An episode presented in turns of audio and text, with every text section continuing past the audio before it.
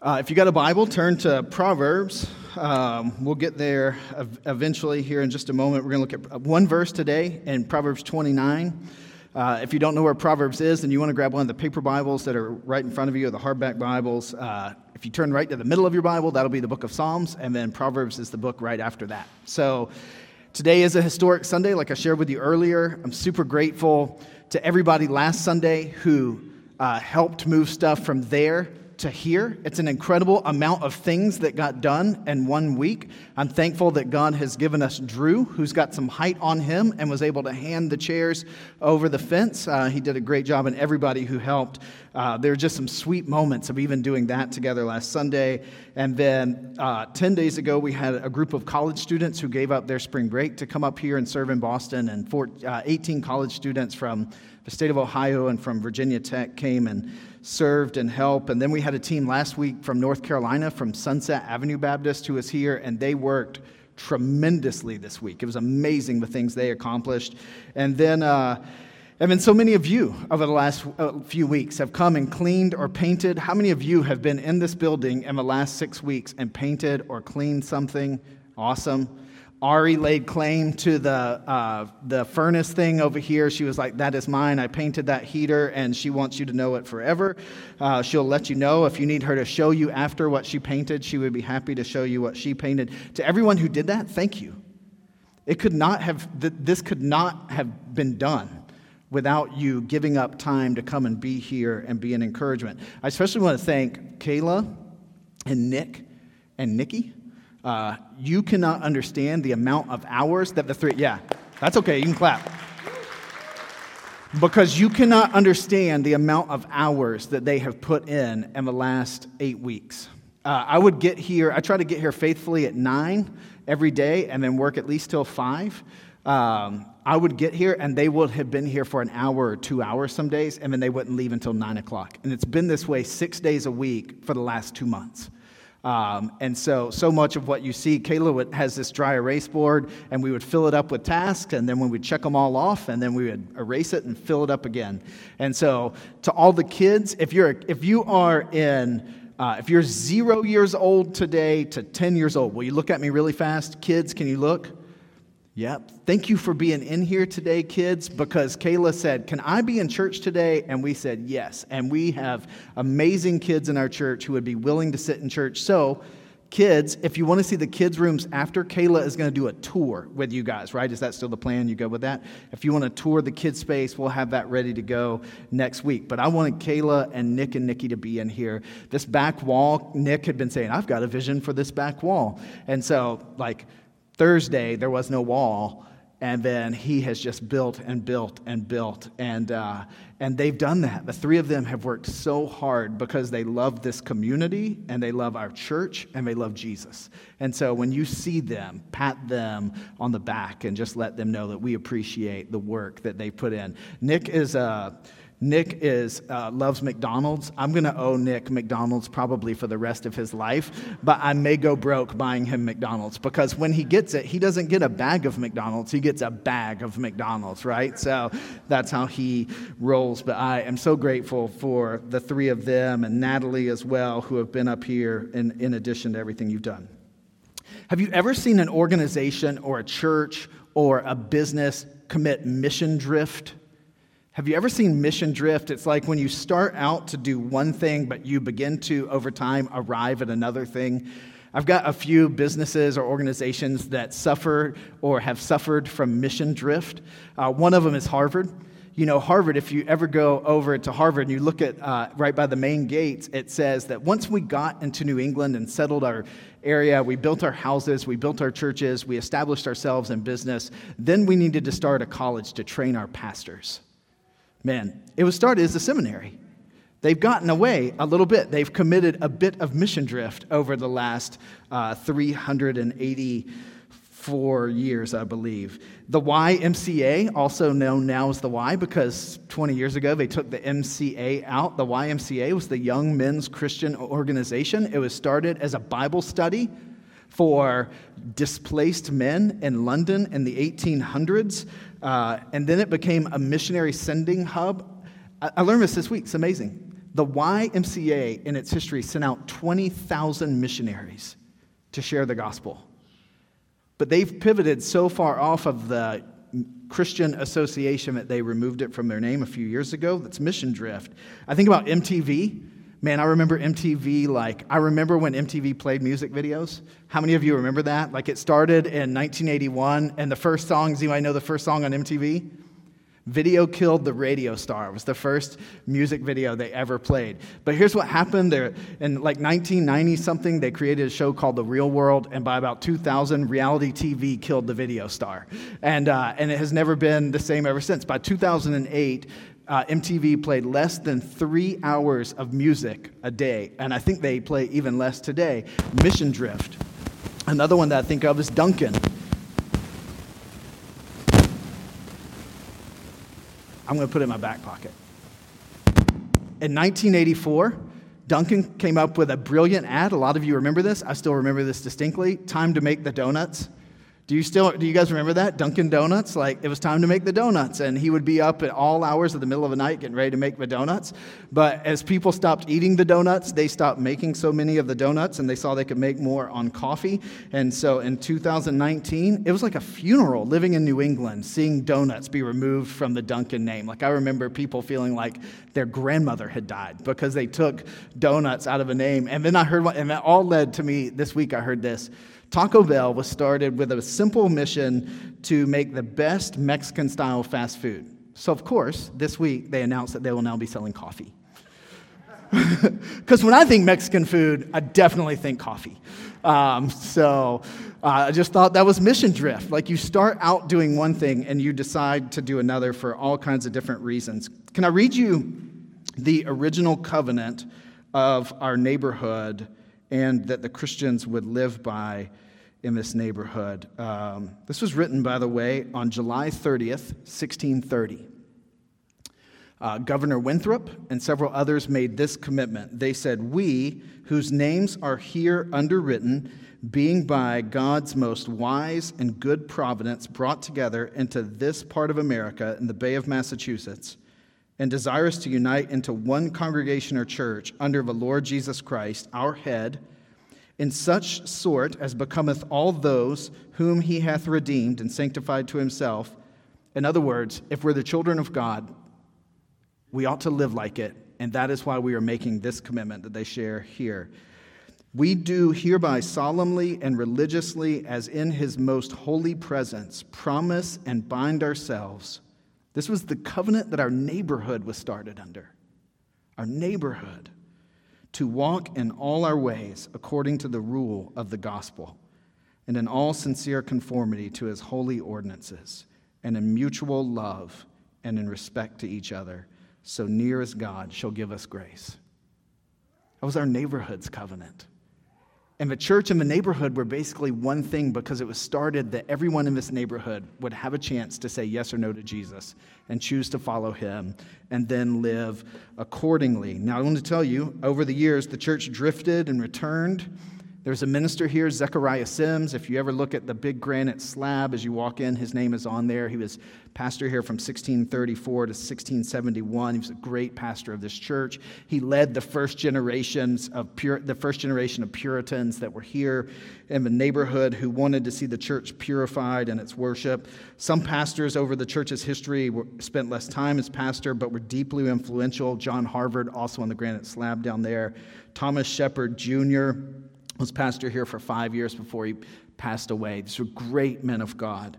Uh, and then I think about two men, Hull Abbot and Thomas Prentice, who were the ministers here at the same time for about 30 years during the time of the Great Awakening when what God uh, envisioned in the hearts of the Puritans became reawakened a hundred years after the settling of our country, and it spread across our country and throughout North America. These men, the, these men were the pastors during the Great Awakening and up to and even during the American Revolution. And then I think of my favorite, Jedediah Morris, who was pastor here from 1789 to 1819 and fought Unitarianism. He fought against the idea that God, uh, there was a deep seated idea taking over our city and our community that said that God was not Father, Son, and Holy Spirit, that people were basically good, that there was no such thing as sin. And Reverend Morris stayed 30 years as pastor, making sure that the church did not that First Church didn't deviate off of that commitment to the gospel. Um, all of these people were called, um, they, all of these people called this church and this community back to Christ and back to the gospel and back to mission. And last week we talked about character on the map, but today we're going to talk about direction off the map. In our Canoeing the Mountain series, we're going to talk about when you begin to go off the map, how do you know where you're going?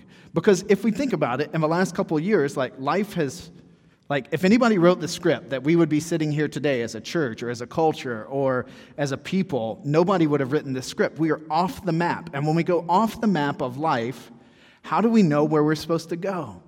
And today we're going to talk a little bit about how to know where to go, direction off the map. I think the simple answer to that is mission. Mission is the direction, it's the compass that tells us where to go off the map. Let's look at Proverbs 29 18 today, if we can. One little verse. Nick was like, One verse? One verse today? Only one? One. Where there's no prophetic vision, the people cast off restraint, but blessed is he who keeps the law. Where there's no prophetic vision, the people cast off restraint, but blessed is he who keeps the law. We're going to talk mostly about that first phrase. The idea of prophetic vision, I don't know if that's confusing for some of you. When I hear prophet, I think of someone who tells the future. How many of you think of that a little bit? Like a prophet is someone who can see what's going to happen. In the, in, in the Bible, typically a prophet was not a, um, a foreteller, but a forth teller. They were the person who was going to speak forth what God said. And so, in the, if you read the, the Jewish scriptures, the Old Testament, from Isaiah to the last prophetic book, Malachi, oftentimes they will say, Thus says the Lord. That's prophecy. Thus says the Lord.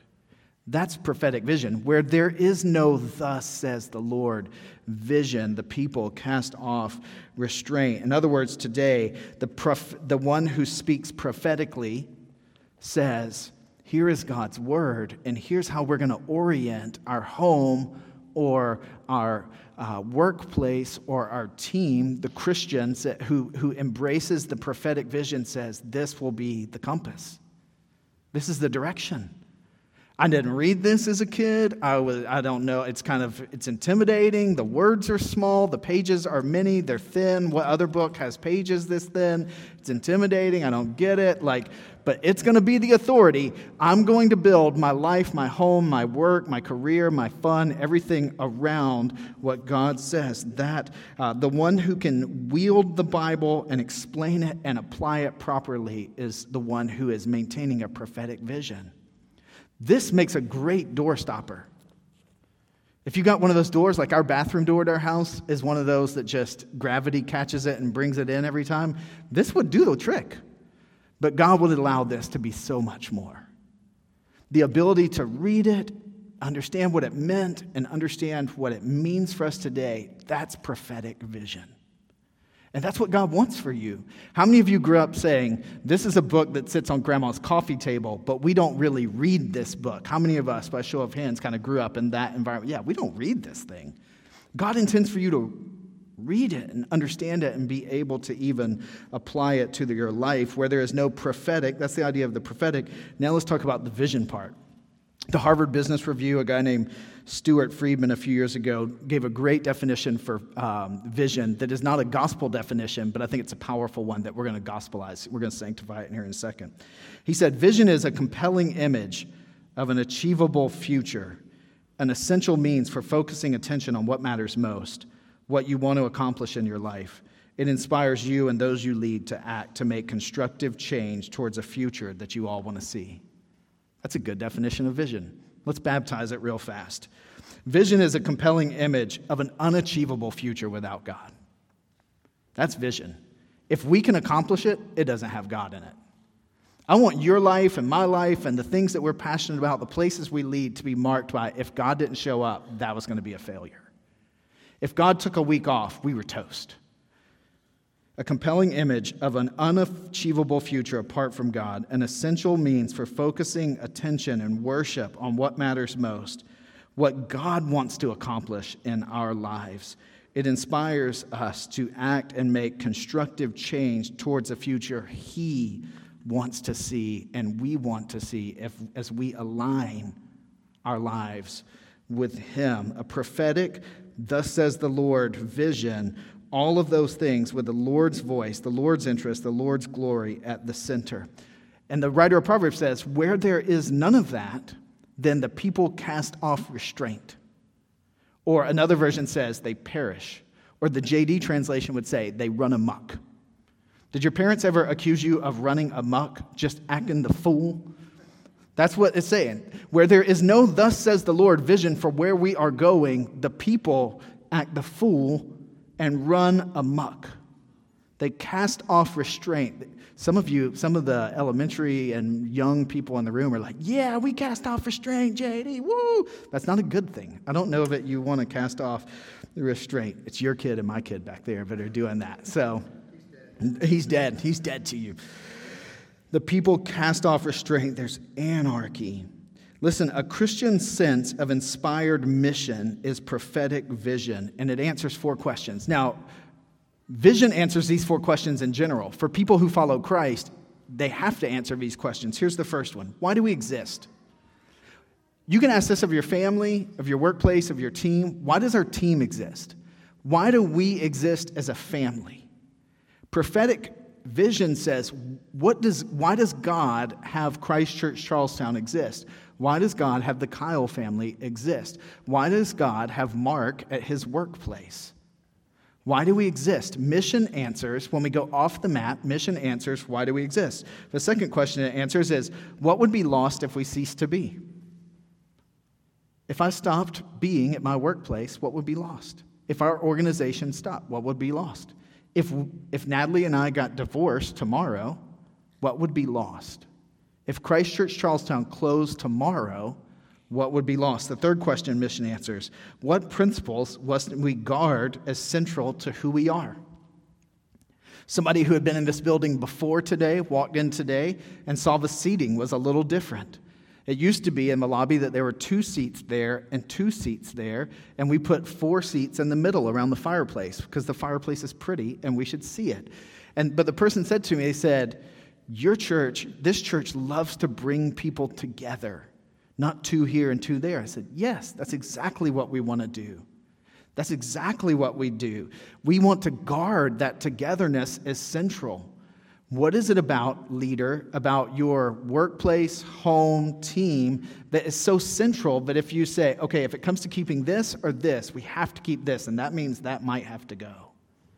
That's mission. Mission answers that question for you. And then the fourth part what are we willing to let go of that's dead weight to continue to improve? Where there is no prophetic vision, where there's no answer to those four questions, we run amok. Organizations run amok. Families run amok. Communities run amok. Churches run amok where there's no answer to that. They cast off restraint. Christians, I want to tell you, Jesus gave himself um, Jesus himself gave all of us, and particularly Christ Church Charlestown, but all Christians in all times, our mission statement. Here's Jesus' mission statement. Can I give it to you? It's Matthew 28 18 through 20. Jesus says, All authority in heaven and in earth has been given to me. Therefore, go and make disciples. Therefore, go and make disciples of all nations. And then he says, baptizing them in the name of the Father, the Son, and the Holy Spirit, and teach them to obey everything I've commanded you. And I'll be with you always, even to the very end of the age. That's Jesus' mission.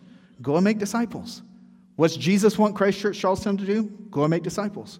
What's God wants your Christian home to do? Go and make disciples. This is what Jesus wants for all of us. Go make disciples, watch them identify deeply with him, and then teach them to obey him in faith. That's what that's Jesus' mission. If, if, if we pull two stools up here this morning and Jesus sat down and I sat down with him, I said, Jesus, what do you want us to be doing? We would all lean in, and I'll tell you exactly what he's going to say. All authority in heaven and earth has been given to me. Go therefore and make disciples of all nations, baptizing them in the name of the Father, the Son, and the Holy Spirit, teaching them to obey everything I've commanded you, and lo, I'm with you always, even to the ends of the age. That is his universal mission. Is that what we are willing to be about as a church? But locally, in light of that, he's given our church a mission. And we prayed over this and we wrestled with this before we sat on it, before we decided on it. And so we talk about it every Sunday because we believe that God gave it to us. It's to bring this neighborhood together around the gospel. That's what we're here to do. Locally, our church's mission, that's the answer to the question what would be lost if we didn't exist? We're here to bring this neighborhood together around the gospel. Look around and you'll see neighbors, you'll see people who live in the same zip code as you, some you know, some you don't know. That's the mission of our church bring this neighborhood together around the gospel. Now, whether it's our family mission or a company's mission or a team's mission or our church's mission, if it's true and it's our direction when we're off the map, and I think I saw the slide up a minute ago, the mission wins. The mission wins. For your organization or your family or our church or your team, the mission wins. Some people will say, oh, we have this mission statement. But what's winning is actually the mission. In our church, we want bringing Charlestown together around the gospel to be the thing that wins. Some of you have been coming for just a few weeks now, and you might say, dude, I don't know if I fit in here. If you're willing to come and help bring this neighborhood together around the gospel, like you love Jesus, we love Jesus together, we seek to see other people in this neighborhood love Jesus together, guess what? This can be your church. There's some stuff we'll hammer out. I want to hear your story. You might want to hear more of ours. But if that can be your mission, then that's what we're about bringing Charlestown together around the gospel. One square mile, 18,000 people, making sure every single one of them, every man, woman, boy, and girl, has at least one chance to say yes or no to Jesus and the good news of the gospel. That's what we're about. And we believe, and that is in obedience to what Jesus said in Matthew 28. Here's what happened to Lewis and Clark, by the way. The series is called Canoeing the Mountains because Lewis and Clark were commissioned by Thomas Jefferson to go and find a northwest passageway from Missouri to the Pacific Ocean by river. And when they got to the Rocky Mountains, they didn't think they were going to be so rocky or tall, and their canoes couldn't exactly get across them. And so they had a crisis. And here is where the idea of the mission wins comes to play. Thomas Jefferson's mission for them was by river to find a passageway to the Pacific Northwest. But that wasn't their mission. If you read Lewis and Clark's journals, their mission was to explore and find things that had never been found.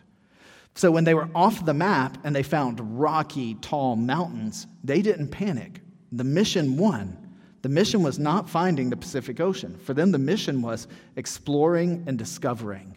And even though they didn't know how they were going to get across the mountains, the mission never changed. When the situation changes for us, the mission does not change. The mission wins. And locally in our church, the mission drives what we value. As a church, we value five things. This might be important, might not to you. It's important to me. It's why we do everything. We value authenticity. God loves me just like I am, but He loves me too much to let me stay that way, so I never have to hide. We value loyalty. God never gives up on us. We will not give up on one another. We value community. Lone Rangers get picked off first, so we will live this faith journey together.